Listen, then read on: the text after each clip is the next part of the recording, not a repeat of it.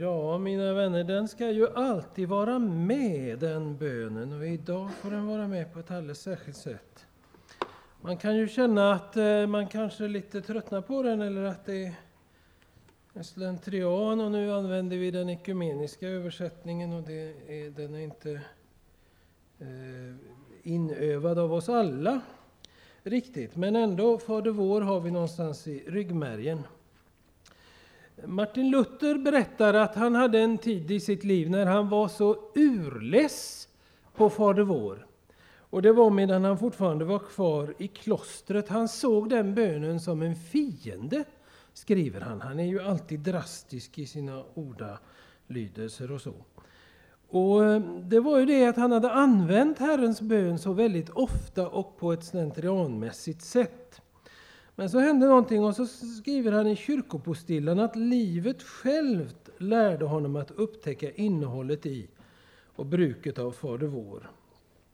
Han konstaterar också att Gud genom orden i denna bön förekommer oss i vår bön.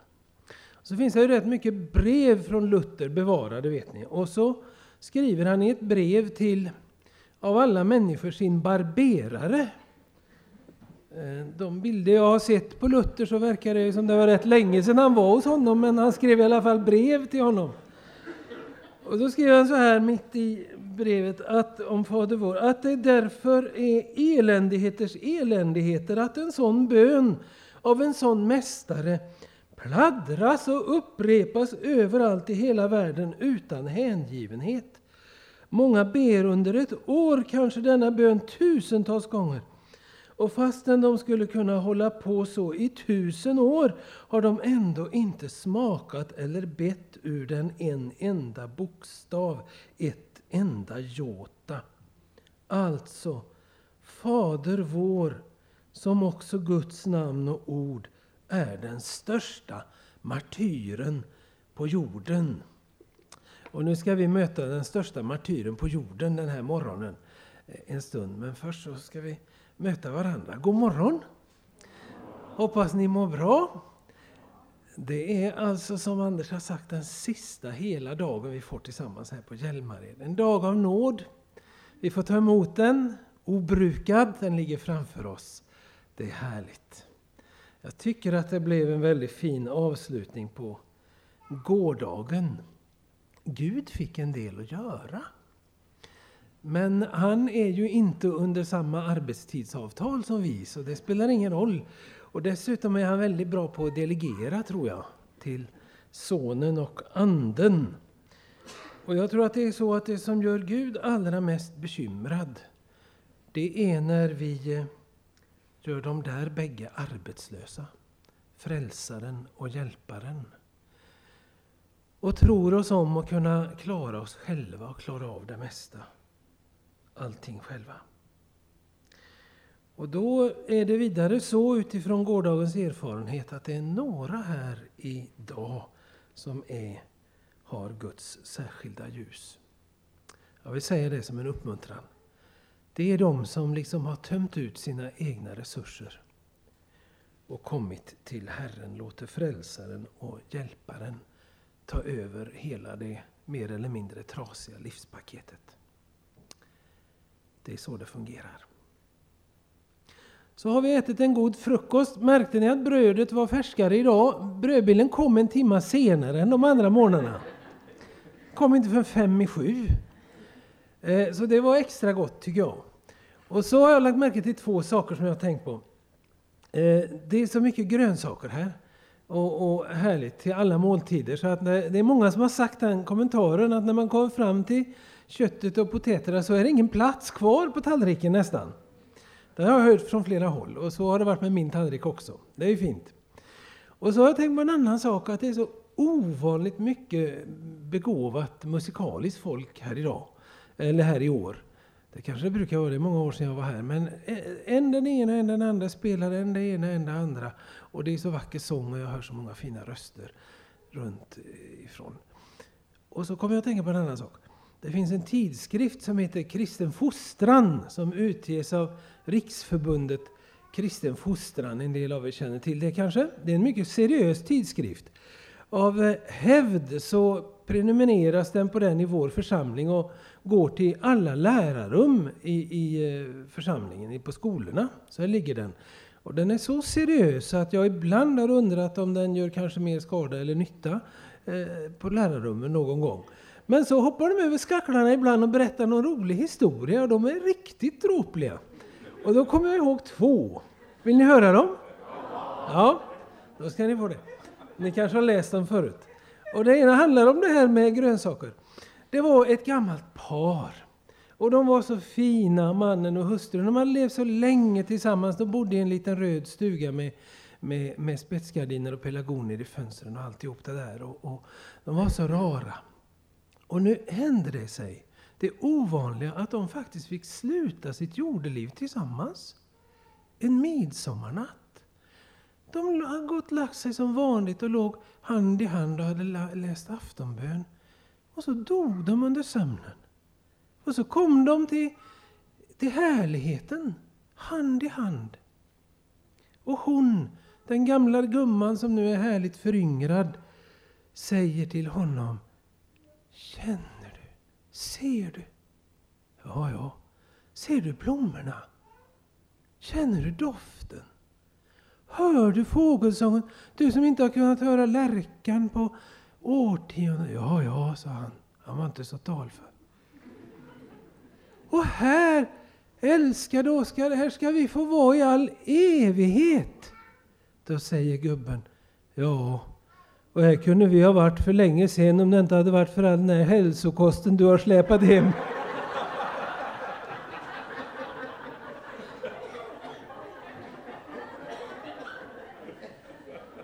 Det är ju också ett perspektiv. Och så var det det här med sången och musiken. Den stod också i kristen fostran. Det var en församling på landet, de hade fått en ny kantor. Och han var så duktig. Och det var många förtjänster med honom. Och, och den största förtjänsten tyckte en hel del där i socknen, det var att han var ung och ogift. Och eh, Det var många damer med i olika åldrar i de olika körerna. Och det var många som eh, ganska oblygt visade att de, eh, de var inte ovilliga att träda till kantorns sida om det skulle vara så. Och det kände han ju vibbarna sådär va. Och han eh, funderade väl på detta också, för det gick gott för mannen att vara alena. Eh, och då var det särskilt två som han funderade på mycket. Han förstod att de var, de var nog bägge två rätt så förälskade i honom och så. Och den ena var med i kören bägge två. Den ena var så vacker. Det var en så snygg tjej. Men hon var ett bekymmer i kören för hon, hon, hon var, kunde inte sjunga. Hon kunde inte hålla tonen. Hon, hon skämde ut kören egentligen. Men hon var så trevlig och så vacker. Och han var väl hjärtat klappade lite extra för henne. Så var det en annan också. Hon sjöng som en ängel. Hon var ofta solist och hjärtarna smalt. Men hon var, om sanningen ska fram, rätt så ful. Han tyckte det. Så han var i valet och kvalet och funderade på eh, hur skulle han göra. Men han lät i alla fall konsten segra. Så han bejakade den fulas inviter och, och det blev så småningom bröllop. Och så vaknade han först morgonen efter. Och så ser han på sin brud. Och där ligger hon och sover med munnen halvöppen och dreglar lite granna. Ja, det var ingen vacker syn. Och kan ni tänka, då ångrade han sig. Men det var ju så dags. Så vad gör han? Jo, han skakar på henne och säger Sjung människa, sjung! Det var liksom hjälpen. Och då tänker jag på när jag är i de här bygderna på min gamle vän Adolf Klo som verkade här som präst borta i Eriksberg först och sen så var han i Härna, det är inte så långt härifrån. Och så hamnade han i, i Västra Tunhem. Han var gammal, han var född 1878. Ja, då var han inte gammal när han föddes, men han blev det så småningom. Eh, så eh, han var gammal när jag lärde känna honom. Och eh, han, han bodde i Falköping, min hemstad, och så predikade han ofta ute i kyrkorna. Och så där man hörde på honom. Fastän han talade i en timme och väl det, så var det roligt att höra på honom. Jag minns han sa en gång, jag tror det var en allhelgonadag, att jag har aldrig kunnat sjunga här på jorden. Men jag tänker mig att det blir så här när jag kommer till himmelen. Att jag kommer in i någon slags hall med stora portar. Och så hör jag sången. Och jag har alltid tyckt om sång och musik. Och den är vackrare än någonting annat. Och jag gläntar lite på dörren och då är det glashavet där. Och så är det körerna vid bägge sidorna. Cherubim och Serafim. Och så är det Guds tron längst fram. Och jag blir alldeles hänförd av den här sången. Men då händer någonting. Gud får se att jag kommer. Och så höjer han sin hand. Och så säger han, på västgötska, för det är språket i himlen, trodde Klo i alla fall. Töst med er ängla, för nu ska Klo sjunga. Det är rätt härligt. Just det. Nu ber vi igen. Herre, tack för att du lärde oss bönen Fader vår. Tack för bönens möjligheter. För dörrarna som leder ända in i himmelen. Inte bara en gång, utan nu. Varje gång vi kommer i bön till dig. Så ber vi att du ska lära oss någonting om bönen den här morgonen. I Jesu namn. Amen. Lukas 11. En gång hade Jesus stannat på ett ställe för att be. När han slutade sa en av hans lärjungar till honom Herre, lär oss att be liksom Johannes lärde sina lärjungar. Då sa han till dem När ni ber ska ni säga Fader, låt ditt namn bli helgat. Låt ditt rike komma. Ge oss var dag vårt bröd för dagen som kommer och förlåt oss våra synder Ty också vi förlåter var och en som står i skuld till oss och utsätt oss inte för prövning. Han sa till dem, tänk er att någon av er går till en vän mitt i natten och säger, käre vän, låna mig tre bröd. En god vän som är på resa har kommit hem till mig och jag har ingenting att bjuda på. Då kanske han där inne säger, lämna mig i fred. Dörren är redan låst och jag har barnen hos mig i sängen. Jag kan inte stiga upp och ge dig något. Men jag säger er, även om han inte stiger upp och ger honom något för vänskaps skull, så gör han det därför att den andra är så påträngande och han ger honom allt vad han behöver.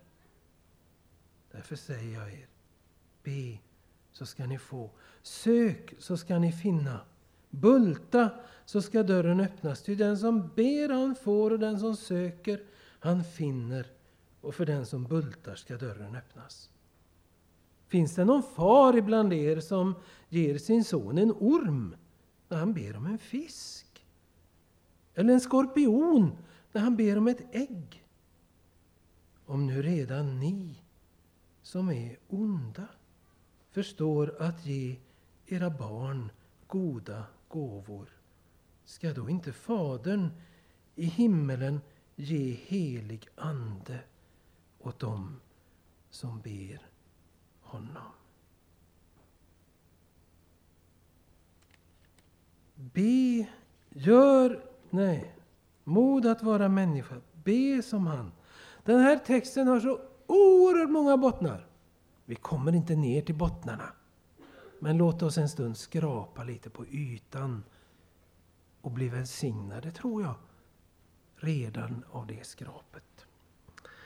Ehm, först en liten övning.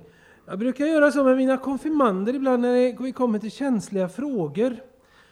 Och säger till blunda nu allihop, så ni inte binder varandra av svaret. Och så ställer jag en fråga, och så räcker ni upp hand. Och eh, Det är bara jag som tittar. Och jag har tystnadsplikt. Så du kan svara helt ärligt. Och det funkar ofta. Jag kan berätta förresten, nu blir det en parentes, men det kan vara uppmuntrande att höra vad, vad Gud ändå ibland gör i våra rätt så torftiga sammanhang. För det är ju rätt torftigt, åtminstone i Svenska kyrkan idag, men överhuvudtaget i svensk kristenhet. Det är ju det. Och det är det hemma hos oss också.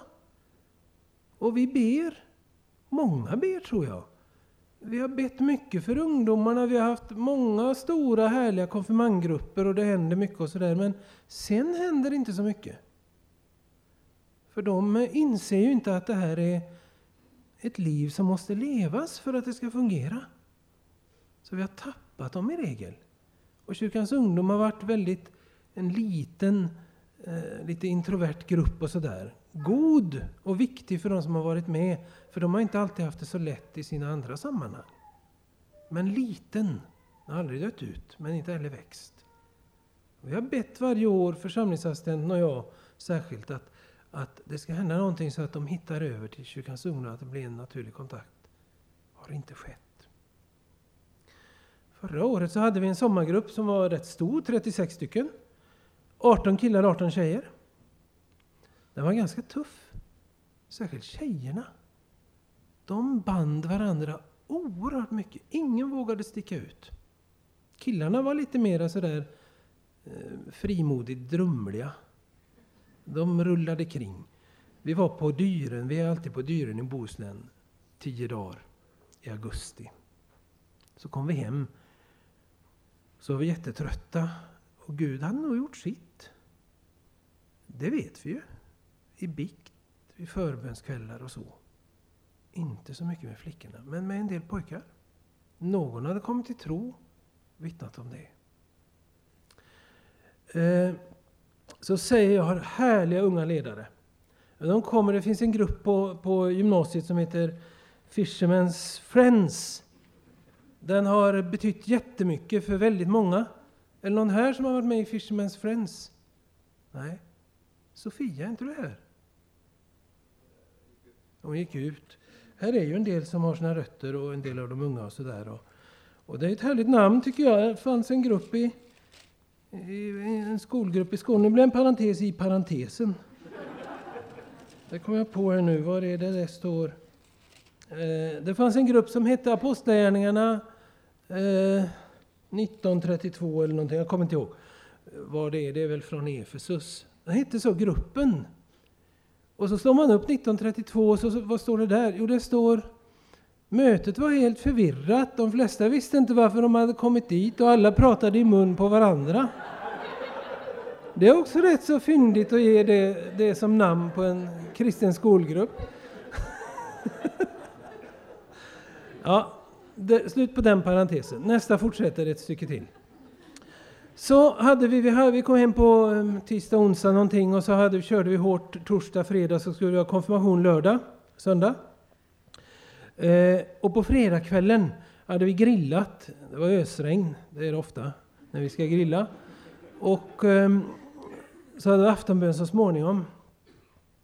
Och så när vi sjunger mitt i lovsången där uppe i kapellet i församlingshemmet så kommer Jakob. Han bor i Horred. Han var med som ledare. Härlig kille, väldigt duktig på många sätt.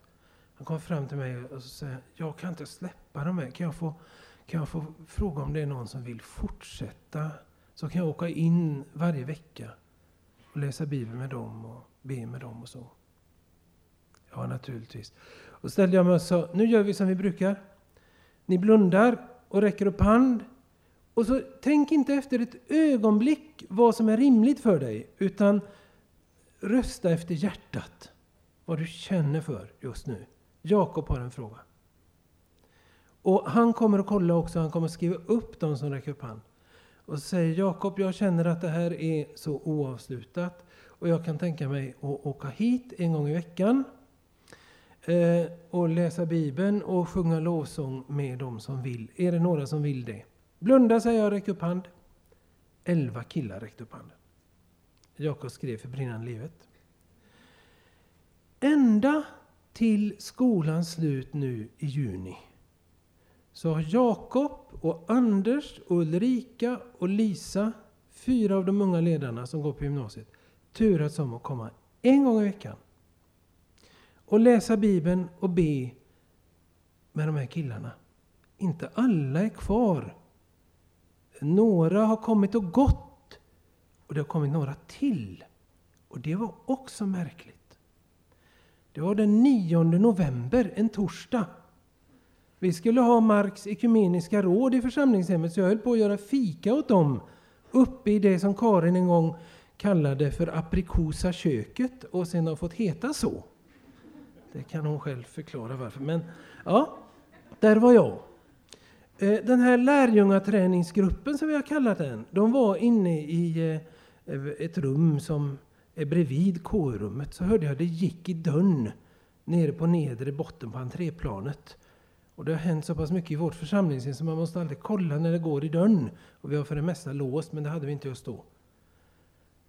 Och så kom det in fyra, fem ungdomar som jag inte alls kände. Eh, det var någon sån här punkare. Och, och så var det lite nitar och så var det svart och svarta tårar målat och ni vet så här och sån här hundkoppel runt halsen och grejer. Jag visste inte vilka det var. Vad vill ni? Ja, vi vill värma oss och det var öppet. Kan vi få värma oss lite? Ja, vadå? Ja, vi är med i Ung Vänster. Det var kristallnatten den natten och Ung Vänster hade en demonstration och gick i fackeltåg. Och det visste jag, jag hade hört dem på avstånd. Vi frös så hemskt. Facklorna värmde väl inte tillräckligt. Så de hade smitit in i församlingen. Får vi sitta här lite? Ja, ni kan gå in där, sofforna i KU-rummet. Det ser annorlunda ut än på din tid nu. Du borde komma och titta, det är riktigt fint. Och så var ju den här lärjungaträningsgruppen i rummet bredvid och medan jag donade där med fika till ekumenerna så förstod jag att det blev en förflyttning av de här nitade, svartmålade in i den här gruppen med de här killarna och konfirmandledarna. Och det har lett till att två stycken tjejer från de här Ung Vänster har stannat permanent i den gruppen. Och den ena, Anna, efter många om och men fick de med henne på nyårslägret som vi hade på Marks gymnasium. Hon kom till tro på nyårsafton.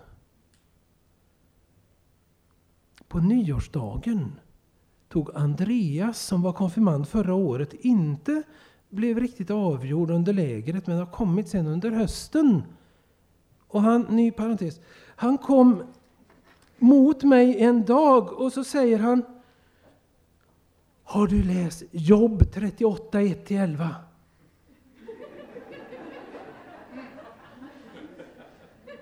Ja, det har jag väl gjort någon gång, sa jag. Ja, det är fantastiskt. Och så deklamerar han på stående fot, vi var i församlingshemmet, för mig med en oerhörd dramatik. Var var du när jag lade jordens grund? Låt höra om du vet och kan. Och så vidare. Och så slutade det med att han riktigt stegrade sig. Jag sade hit men inte längre. Här ska dina stolta vågor hejdas. Det är oerhört. Det är så mäktigt. Detta läste han utan till. Han som under hela fjolåret aldrig förmådde, sig lä förmådde att lära sig någonting utan till. Och Jobb 38, 1-11. Han förälskade sig i Jobs bok. Och så var det ett seminarium om Jobs bok på nyårsdagen, på nyårslägret. Då tog han med sig Anna dit. Det handlade om lidandet. Hon hade blivit kristen kvällen innan, lämna sitt liv åt Jesus. Det första hon får höra som kristen är om lidande, svårigheter, prövningar man blir utsatt för och hur Gud kan vara med i det utifrån Jobs bok. När hon kommer ut från seminariet, hon kommer inte från någon kristen familj, så ringer hennes mamma på mobilen och säger det hände en olycka i natt med raketerna. Och både pappa och din bror ligger på sjukhuset. Och vi vet inte hur det går. Pappa är rätt illa skadad i bröstet. Och din bror, vad han nu heter, jag har glömt. Han, han, de vet inte om de kan rädda synen på honom. Och så blir det en intensiv förbönskamp där kring Anna och för hennes familj. Och bröstet läkte Och synen räddades fast det var på ett hår. Och de är friska idag. Och Anna har kommit med i, i, nu som ledare för konfirmanderna det här året. Och har flera gånger ställt sig upp väldigt frimodigt och berättat allt detta och vittnat om vad Gud har gjort för henne. För den ganska stökiga gruppen av 35 ungdomar som vi ska iväg med till Dyrön nästa måndag, 10 dygn. Och 23 frivilliga tonårsledare har vi att hålla reda på. Från förra årets konfirmander. Och det blir spännande att se vad Gud vill göra med detta. Och det händer runt omkring oss, men det får liksom inga rubriker. Vad var nu detta? Jo, nu tänkte jag att ni ska få blunda och räcka upp hand på en enkel fråga. Jag måste få vittna om det hjärtat var råkade vara fullt av, eller fullt av ständigt. Var snälla och blunda. Vet ni hur man gör? Det verkar inte så på en del. Ja, mm, ja det är bra. Och så frågar jag, så ber jag alla räcka upp hand som eh, har ett perfekt böneliv. Var snälla, räck upp hand. Blunda. Nu kan ni ta ner händerna och så kan ni titta. Bra. Det var alla utom två. Och ni två vet ju vilka vilka det var då. Ni vet ju om det. Nej, nej, nej. Jag skojar. Det, det, det var på Jenny. Ingen räckte upp handen. Och det är alldeles utmärkt. För då kan vi ställa oss där bredvid de här lärjungarna som är alldeles nära Jesus och säga Herre, lär oss att be. Vi behöver be den bönen allra först. Och så kan man ju fundera, de där karlarna de var ju judar och hade växt upp i synagogan och så. Kunde inte de be? Det är klart de kunde. Jag tror att de flesta av dem kunde saltarens böner utan till. De hade bett om varje sabbat i synagogan. De hade säkert fått lära sig i sina fromma hem att bedja. Det är klart de kunde be. Och det står i Apostlagärningarna 3 att Petrus och Johannes de gick upp till eftermiddagsbönen i templet. Så när de var i Jerusalem så gick de in i liksom templets bönegudstjänster. Det var deras vana, deras goda vana. Det är klart de hade erfarenhet av att be. Just den där dagen så blev de ju lite förhindrade av den lame i sköna porten och sådär. Men det är klart de kunde be. Och det kan ju du också. Du har ju bett massor med gånger. Varför räckte du inte upp handen? Jo, därför att i Jesu närhet så blir det ju så. Och där har vi varit nu några dagar. Det är så mycket som blir annorlunda då. Och ljuset faller in och då känner vi starkt som lärjungarna att här är mer att få. Här är mer att lära. Jag kan egentligen ingenting. Och det var ju inte det... Hur var det vi läste? Den kanske är allra viktigaste, den där versen, den första. En gång hade Jesus stannat på ett ställe för att be. Det här är väl vår första svårighet, att vi har så svårt att stanna där vi befinner oss. Stanna för att be.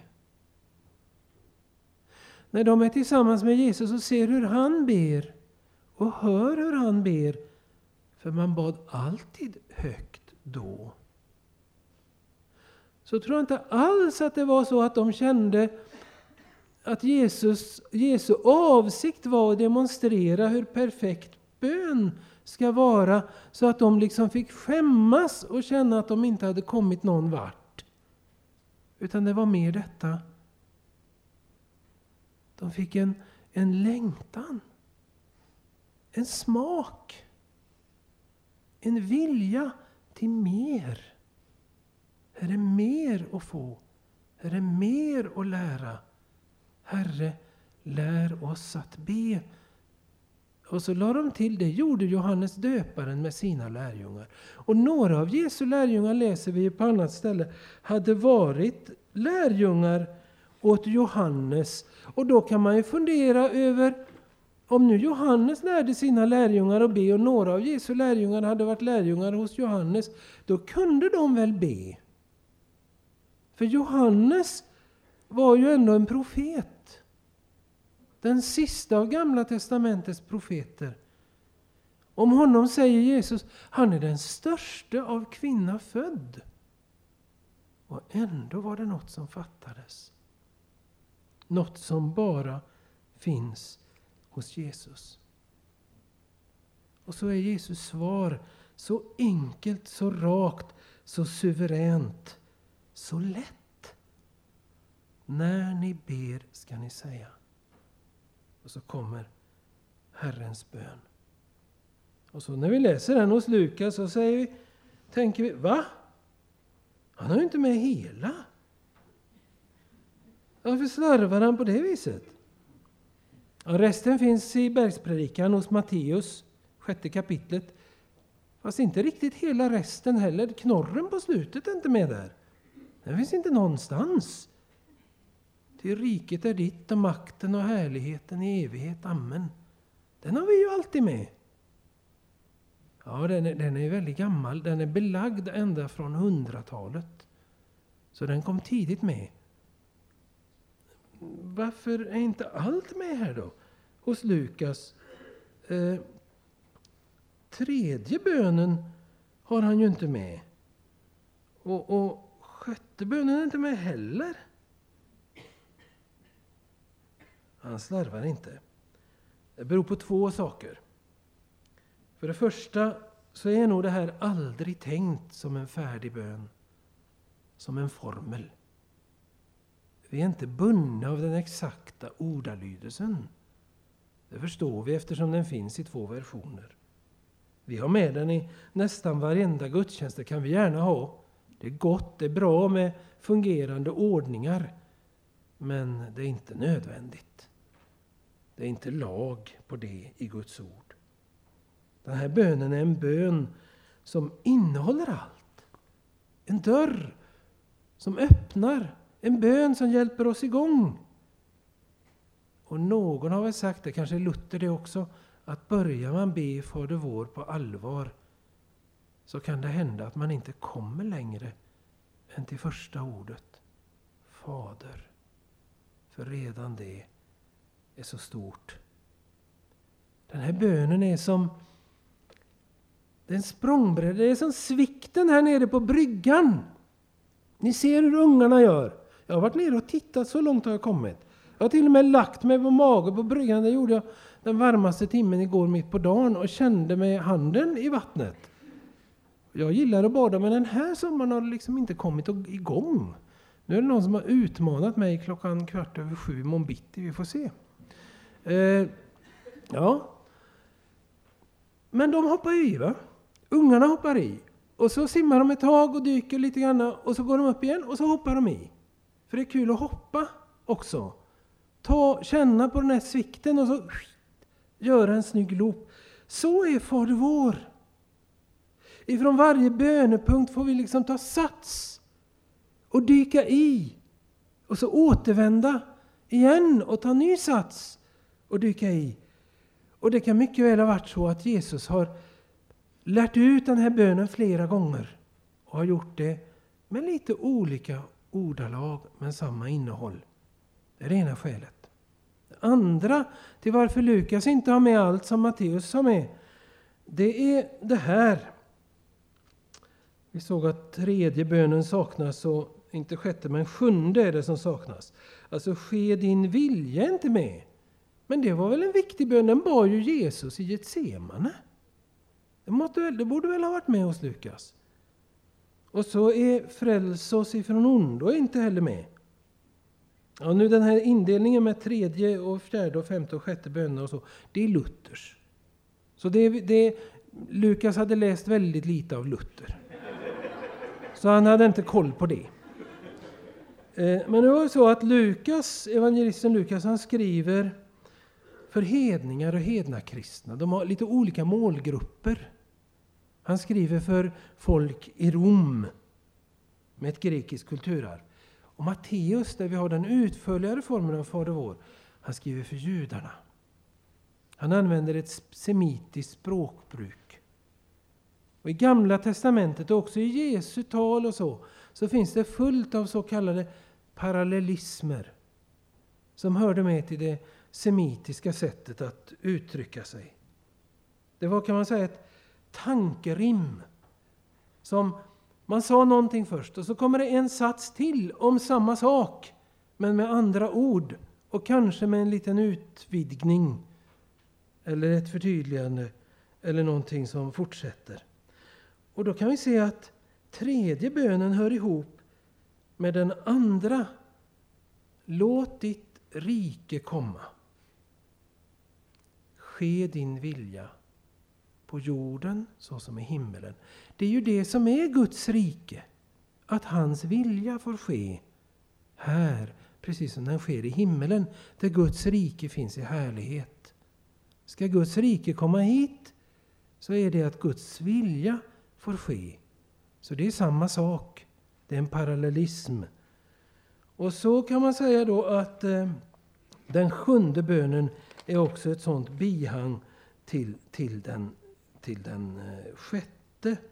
Eh, utsätt oss inte för prövning, eller om vi tar den gamla mer välkända. Inled oss icke i frestelse, så fattas det hos Lukas, utan fräls oss ifrån ondo. Det har han tydligen betraktat som samma sak. Men då kan vi tycka, så eh, läser vi så tycker men det är väl också en parallellism då. Förlåt oss våra synder, till också vi förlåter var och en som står i skuld till oss. Nej, tydligen inte. Det är två skilda saker som är lika viktiga båda två. Det handlar om de viktigaste relationerna, de viktigaste hållningssätten. Först uppåt. Förlåt oss våra synder. Sen utåt. Ty också vi förlåter var och en som står i skuld till oss. Och då är det ju lite skönt att läsa Lukas version. För han har inte med eh, villkoret som vi ju är vana vid från den gamla översättningen av Fader vår som bygger på Matteus mera. Förlåt oss våra skulder liksom vi så som och vi förlåta dem oss skyldiga är. Alltså, om vi inte först förlåter våra medmänniskor så kan inte Gud förlåta oss. Eller vi ber om att få lika mycket förlåtelse från Gud som vi ger ut till andra. Fast jag behöver mer därifrån. Borde ge mer så. Men klarar ju inte det riktigt. Och så är det lite knepigt med det där villkoret. Det finns inte hos Lukas. Och då tror jag det betyder att både och är betydelsefullt. För som vi hörde igår, Elisabeth sa det, den kristna tron är en paradox. Den är fylld av paradoxer. Vi behöver den villkorslösa förlåtelsen från Gud och får den också. Gratis, av nåd. Och samtidigt är det viktigt att vi lika villkorslöst ger ut det. Och det hänger ihop. Fastän vi får den ensamt. Det hänger ihop. Det visar Jesus där hos farisén Simon när han säger till Simon om kvinnan, den som får lite förlåtet visar liten kärlek.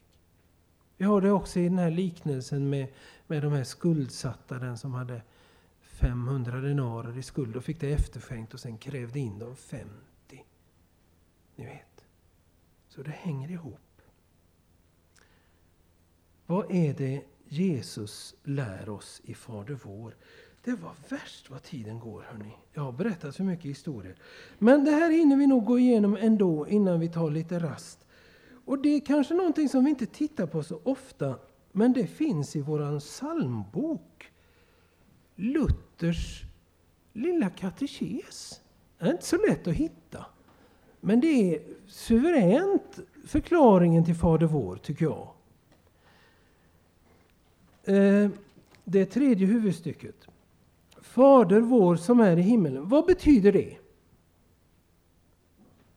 Hur många har fått lära sig katekesen som konfirmander? Det finns inga sådana överlevare va? Jo, några ja, du har gått för Pekka Heikkinen. Det, det är några stycken. Ja, då är, men de som inte räckte upp handen, kanske inte kan det här utan till. Och då är det nytt och fräscht och, och ny, viktigt att lära sig. Va? Och ni andra får en nödvändig repetition. Gud vill härigenom med mildhet uppmuntra oss, med mildhet uppmuntra oss att tro att han är vår rätte far och vi är hans rätta barn. Vi är hans rätta barn för att vi frimodigt och med all tillförsikt ska be till honom så som goda barn ber till sin käre far. Härligt. Första bönen. Helgat var det ditt namn. Vad betyder det? Guds namn är i sig själv heligt. Men vi ber i denna bön att det ska hålla heligt också hos oss. Hur sker det? Det sker när Guds ord läres rent och klart och vi lever heligt efter det som Guds barn. Ge oss det, käre himmelske Far. Men den som lär och lever på annat sätt än vad Guds ord lär ohelga Guds namn ibland oss. Bevara oss för detta, o himmelske Fader. Andra bönen, tillkommer ditt rike. Vad betyder det? Guds rike kommer väl av sig självt utan att vi ber om det. Men vi ber i denna bön att det ska komma också till oss. Hur sker det? Det sker när vår himmelske Fader ger oss sin heliga Ande så att vi genom hans nåd sätter tro till hans heliga ord och så lever i honom här i tiden och sen i evigheten. Tredje bönen, ske din vilja så som i himmelen så på jorden. Vad betyder det? Guds goda och nådiga vilja sker väl utan att vi ber om det? Det är ju så sant, Gud är inte beroende av våra böner. Han är suverän. Men vi ber i denna bön att den ska ske också hos oss. Det är en personlig bön. Jesus har tänkt på oss var och en. Hur sker det? Det sker när Gud bryter och förhindrar all ond vilja och alla anslag av djävulen, världen och vårt eget kött som inte vill tillåta oss att helga Guds namn eller hans rike att komma till oss. Det sker när han styrker och behåller oss fasta i sitt ord och i tron i alla våra livsdagar. Detta är hans goda och nådiga vilja. Fjärde bönen. Vårt dagliga bröd giv oss idag. Vad betyder det? Gud ger väl utan att vi ber om det dagligt bröd åt alla människor, också åt de onda. Ja, de har ju också ätit frukost. Och vi är väl alla onda. Syndare. En del förlåtna, andra oförlåtna. Men i denna bön ber vi om att kunna erkänna det som hans gåva och ta emot vårt dagliga bröd med tacksamhet. Det byter vår riktning. Blicken och hjärtat är inte längre bara på bordet och maten, utan på Gud som ger detta. Vad betyder dagligt bröd? Allt det som hör till livets uppehälle och behov. Såsom mat och dryck. Vad har vi fått redan idag? Kläder. Det har vi också. Hus och hem. Ja, vi hoppas att det inte brinner ner medan vi är här. Åker. Ja, de flesta har väl åtminstone en balkonglåda. Boskap. Ja, katten hemma är upphittad. Vi har ringt och kollat. Och bohag. Gods och pengar, det har vi mycket. God maka. Goda barn. Gott tjänstefolk, det är ju lite sämre med det förstås. Kanske. Men ändå, vi har ju hushållsmaskiner och sånt istället och, och det är bra när de funkar. God och trogen överhet, god styrelse, passande väder. Fred, hälsa, tukt och ära, goda vänner, goda grannar och mera sånt. Så bra det är! Vad klok han var Luther, så konkret han tänkte. Jag kunde inte sagt det bättre själv, vill jag på att säga som en polis i Lund sa när jag kom cyklande efter att ha varit hos min nuvarande hustru och friat på den tiden. Klockan ett en natt utan lykta för dynamon gick så trögt och jag hade uppför. Och det var tredje gången den här polisbilen stannade mig och denna tredje gång i natten i valvet där vid, vid gamla universitetet nedanför eh, biskopshuset där det ekade så förskräckligt. Där vevade han ner rutan så hade en hund i den här natten och hunden skällde, det hördes i hela Lund. Och när hunden hade skällt färdigt så säger polisen, jag kunde inte sagt det bättre själv. Och så for han sin väg. Det var bra, aldrig glömt. Ja. Nu Luther tillbaka om ni ska få lite rast. Femte bönen. Förlåt oss våra skulder så som och vi förlåta dem oss skyldiga äro. Vad betyder det? Vi ber i denna bön att vår himmelske Fader inte ska se till våra synder och för deras skull vägra oss vår bön, ty vi är inte värda något av det vi ber om och har inte heller förtjänat det. Istället ber vi att han ska ge oss allt sammans av sin nåd, ty vi syndar dagligen på många sätt och förtjänar inget annat än straff. Så vill också vi av hjärtat förlåta och gärna göra gott mot dem som bryter mot oss. Och inled oss icke i frestelse. Vad betyder det? Gud frestar ingen. Men vi ber i denna bön att Gud ska beskydda och bevara oss, att djävulen, världen och vårt eget kött, där kommer fienderna igen. Och de finns fortfarande. På 2000-talet lika väl som på 1500-talet. Så att de inte bedrar och förför oss till vantro, förtvivlan och andra svåra synder och laster och att vi när vi frestas inte låter oss övervinnas utan kämpar för att vinna en slutlig seger.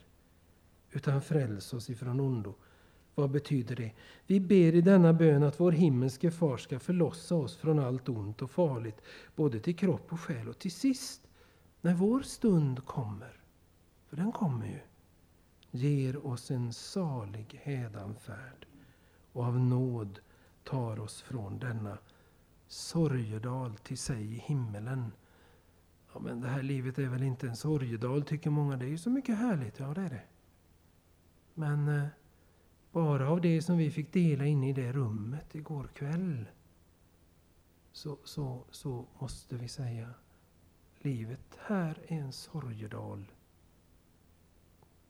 Livet är en sorglig ö. Bäst man lever ska man dö, diktar Carl Michael Bellman som ju annars var rätt så munter, men hade en del insikter om verkligheten också.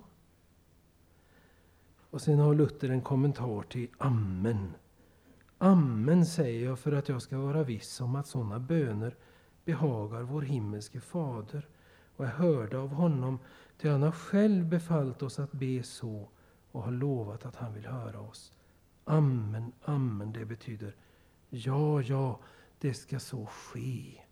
Amen, nu tar vi tre minuter.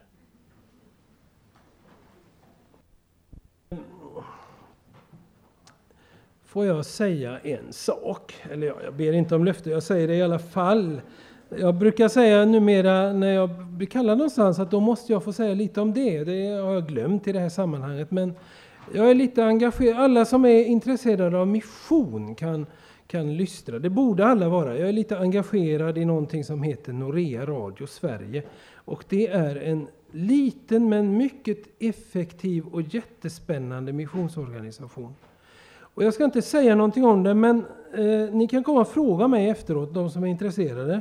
Och jag har några alldeles rykande färska foldrar som kom från eh, tryckeriet i förra veckan. Och de kan ni få ta så långt de räcker, det är sex sju stycken bara här. Men de ger jag gärna bort och så kan ni fråga mig om det sen, de som inte vet så mycket. Sen skulle jag vilja rekommendera en bok. Och den finns inte på bokbordet. Eh, den här finns däremot, och den kan jag också rekommendera. Det är ju Luthers bok, En liten bok om bönen. Den finns. Men eh, eh, jag var ju inte alls färdig eller visste hur det, var det här skulle landa när jag skulle ge förslag på böcker till bokbordet, så det hade jag inga. Och jag läser inte så många nya böcker nu för tiden, jag läser mest de gamla som står där ändå. Men så är det en eh, finländsk teolog som heter Boris Salo som gjorde en eh, pressmötesavhandling prästmötesavhandling till Borgå stift över Fader vår. Den heter Livets språk. Den, vi hade besök av honom i grannförsamlingen i vintras och, och, den var väldigt bra. Så den hade jag tagit med mig då på vår lilla odyssé som startade i lördag, så den blev stulen i Lund. Så jag hann inte liksom göra några utdrag ur den eller så. Men när jag kom hem och gick igenom bokhyllan och skulle se om det var någon mer litteratur jag kanske skulle behöva så hittade jag en bok till av Boris Salo. Och där finns en utläggning av Fader vår just som är väldigt spännande bara på några sidor. Och den boken den kan ni väl få tag på för den är utgiven i år, 2007. Den heter Vardagstro, katekesmeditation, en bortglömd skatt. Och det är verkligen en liten skatt den här boken faktiskt. Boris Salo, Vardagstro. Men det hinner jag inte gå in på vad det är han säger om Fader vår. Utan nu ska vi titta lite grann på resten också. Den här liknelsen Jesus ger. Det är lite olika med Jesu liknelser och de är rätt så spännande. Och man kan eh, hitta många olika saker i dem och man kan också komma lite fel. Det kan man göra med den här. För när han berättar om den här personen som blir uppväckt mitt i natten eh, och motvilligt lämnar ut det här brödet till sin gode vän som kommer och ber om det så ligger det ju, kan det ju ligga nära till hands att den här personen är Gud och vännen det är vi som kommer i vår nöd och i vår tomhet och bultar på Guds dörr och så. Och då måste det sägas ändå att sån är ju inte Gud. Att han säger lämna mig fri. Men om vi tjatar tillräckligt så, så får vi ändå säga ta det här och stick sen då. Sån är inte Gud. Det är inte den här liknelsens poäng. Utan poängen är ju att vi blir som den som bultar. Visar den järvheten. Nu kan vi föreställa oss hur det var i ett orientaliskt hem. Man hade inte så mycket möbler. Ett enda stort rum kanske. Man hade en, ofta en upphöjning, en liten balk i ena hörnet, eller liten, rätt så stor där man la bolstrarna på kvällen, kuddarna, sängkläderna. Och så hela unga högen låg där på rad och sov. Och så kryper mor och far innanför dem och ligger liksom och vakar över dem. Efter det att de har reglat dörrarna, stängt igen luckorna, blåst ut ljuset. Och så somnar man. Och så är det ju rätt så oförskämt då av två andra personer. Dels den här som kom på besök mitt i natten, som vi inte känner alls. Och dels den här vännen som kanske bodde granne då, som finner att här är ingen mat. Bröd är ju lika med mat, basfödan. Tre bröd ansågs vara nog för en fullvuxen människas, en fullvuxen människas behov vid en måltid. Han är hungrig, man måste ju sätta fram något åt en gäst. Men brödet är slut, man bakade varje dag. Det tog slut på kvällen. Grannen kanske har, de har många barn. Det blir ibland över. De bakar mycket. Jag går dit. Bultar. Då är det ju ett företag. Först så vaknar då pappan här i huset och, och måste få tyst på den här vännen som bultar så inte alla ungarna också vaknar. För det vet man ju hur det är va? Då blir det en cirkus. Och sen var det inte bara liksom att springa upp och greja detta utan man måste ta bort reglarna. Nätterna är sotsvarta i Orienten. Elden. Ja, det fanns inga ficklampor, det fanns inga tändstickor. Det tog en stund att göra upp eld och kunna lysa sig fram. Vad är det? Vad gäller saken? Jo, här får du. Du får, vad behöver du något mer? Ta det. Varför? Ja, naturligtvis först och främst för vänskapen. De är vänner. Äkta vänskap tål ett sånt nattligt prov. Och den här stackaren rår ju inte för att han har fått gäster. Och det är mitt i natten. Och det är tomt. Det går inte att få tag på någonstans. Det är stängt. Och för det andra för att han har visat djärvheten att våga komma. Att tro mig om att här finns och att jag skulle ge ut. Det är det Jesus vill säga. Be som han. Gud är vår vän. Att ha Gud som vän innebär en givande vänskap. Vi får vara påträngande i vår djärvhet. Gud är vår vän. Och han är nära. Han bor granne med oss. Vem var det nu som myntade uttrycket Kaos bor granne med Gud? Det är sant. Vårt kaos inträffar ibland. Större och mindre. Också de små upplevs lika svåra. Då finns Gud nära i grannhuset. Vi får bulta. Vi får söka. Vi får be.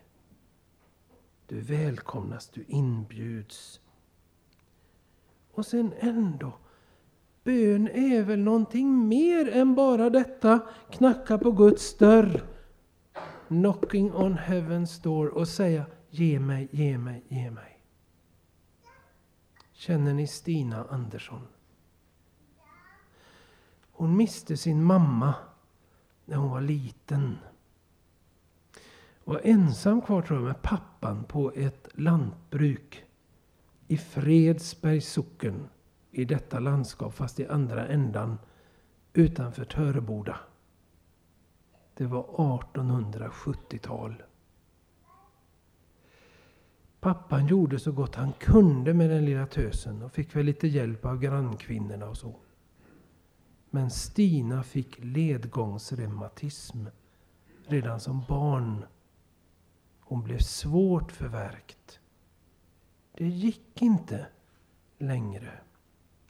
När Stina var 13 år, 1889, fick hon komma till Skövde sjukhem.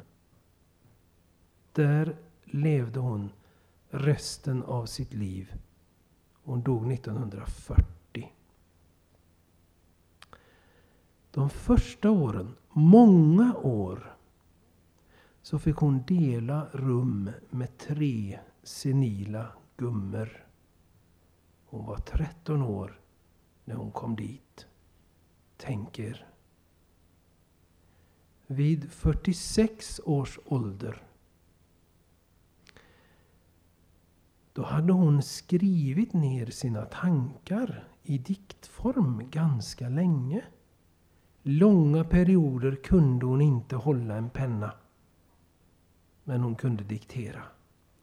Och ibland hade hon så pass styrka i handen att hon kunde hålla en penna. Hon har alltså lång erfarenhet av lidande. När hon är 46 år skriver hon en psalm som vi sällan sjunger för den har inte så lätt melodi. Men som jag tror många känner igen. Att bedja är ej endast att begära. Att själviskt ropa, giv mig, Herre, giv. Att bedja är att komma Gud så nära. Att han blir livet i vårt eget liv. Att bedja är att helt sig själv förglömma i bönen Ske din vilja, icke min. Att låta nådens rika källsprång strömma i egen tomhet, eget armod in. Och så vidare. Så är det det här med fisken och ägget. Ni har ju varit med om det allihop, ni som är föräldrar. Mamma, kan jag få en macka? Ja, visst, vad vill du ha på den? Har vi ägg och ansjovis, det skulle vara gott. Och då tänker du som är en lurig förälder och gärna vill ha lite practical jokes på ditt uthungrade barn och, och så här att nu ska jag sätta honom på ett riktigt prov. Och så kommer du med händerna bakom ryggen och så säger du, här får du din goda macka. Och så räcker du fram en huggorm och en skorpion. Ingen gör så. Det är klart de får en smörgås. Du kanske säger, du kan bre dig själv. Men det är klart du får en macka. Eller du säger, vi ska äta middag om fem minuter så du kan vänta tills dess. Men visst unnar du ditt barn maten? Och så säger Jesus till oss, om nu ni som är onda ändå är så pass goda att ni vill ge era barn allt som är gott. Det vill vi ju. Hur mycket mer skulle då inte Gud, vår käre himmelske far, som är fullkomlig i sin godhet och älskar så rikt och stort, ge helig ande åt dem som ber honom. Om det skulle vi kunna säga väldigt, väldigt mycket. Men det ska jag inte göra.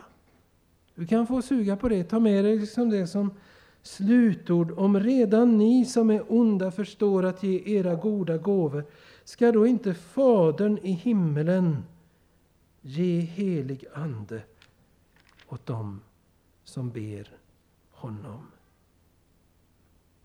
Jo, och helig ande behöver vi. Jag har varit uppe tidigt på morgnarna, rätt så tidigt i alla fall. Och sett, en del andra har sett det också, ett par månader hur lilla färgen har legat alldeles spegelblank. Alldeles spegelblank. I morse hände följande. Det kom en bil. En röd bil. Det är ju de som jobbar i köket som parkerar där nere. Och jag sitter här nere där eh, barnledarna äter. Alldeles utanför fönstret stod den här bilen mellan mig och den blanka ytan på sjön. Jag tänkte jag skulle gått ner och titta på vad det var på ett märke, för jag kan inte sånt, men det glömde jag bort. Den hade i alla fall registreringsnummer CEX 559. Den blanka ytan på sjön. Och den röda bilen med andens färg med registreringsnumret CEX 559. Och jag tolkade det där på latin. Kristus extra. Vad Kristus betyder, det förstår ni. Vad extra betyder, det vet ni också. Ytterligare, utöver, mer. När lärjungarna var nära Jesus och han bad så kände de, här finns något extra. Vi behöver det. Vi behöver det alltid. Och 559, jag slog upp den i min psalmbok och läser om tron. Tro är visshet om Guds löfte. Ting som inte syns men finns svarar honom som oss kallar. Ja, jag kommer. Ja, jag vill.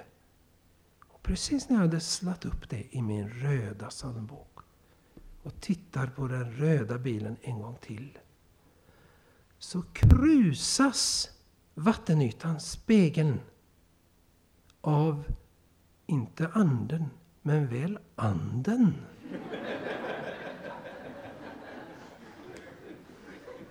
Just det. Kristus extra.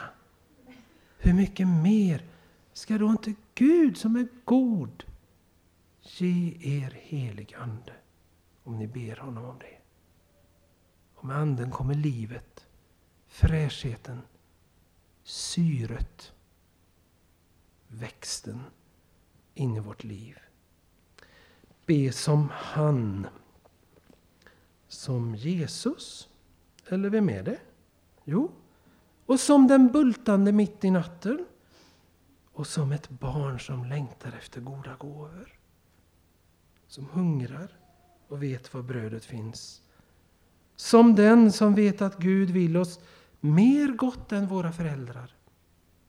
Som den som inte kan andas själv utan känner sig kvävd i sin tro och ber om ande för livets skull. Sist vill jag dela en bön med er. Och det är så att jag är en ganska nyfiken person. Och jag kan till och med gå i papperskorgar, inte i soptunnor så gärna, men, men papperskorgar och så. Och så var vi i Habo kyrka, Träkatedralen, på församlingsutfärd i början på juni. Och så skulle jag skriva in i gästboken att vi hade varit där. Och då var det en papperskorg precis vid gästboken, vid bordet där. Och då tittade jag på skräpet och så låg det ett papper överst. Så det var skrivet något med blyerts, det var jag tvungen att kolla. Och så stod det kehatiter, lika med heliga föremål, gersoniter, tyg och skinn, överdrag, meraniter, riter, så stolpar, linor och pluggar. Jag har ingen aning, jag har inte slagit upp de här orden heller sen dess. Så jag vet inte vad det är, det kanske någon kan förklara för mig. Det är någon som har skrivit med blyerts så. Så öppnade jag lappen, då var det en bön.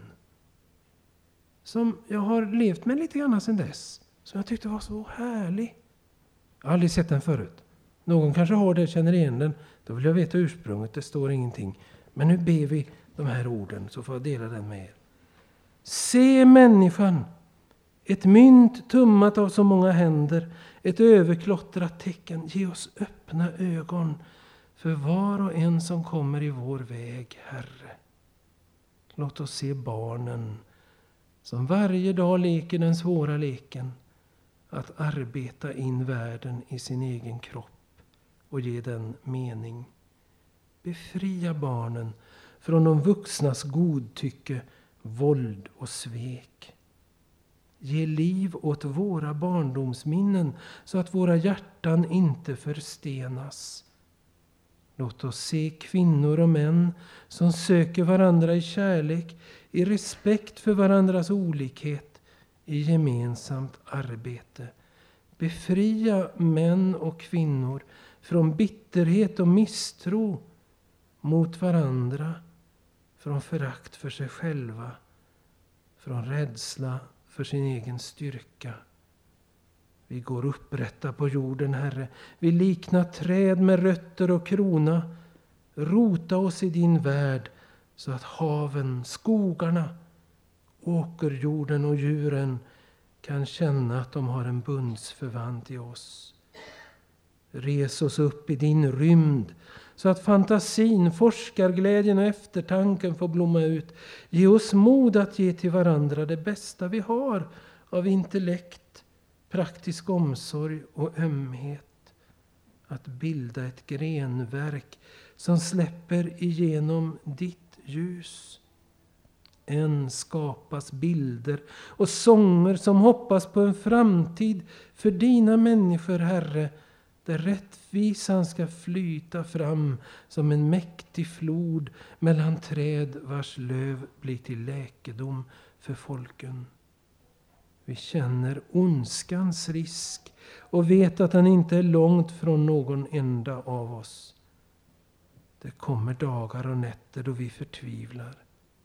Vi vill inte förringa mörkrets makt och bli godtrogna, blundande optimister. Just därför ber vi, öppna våra ögon också när det gör ont.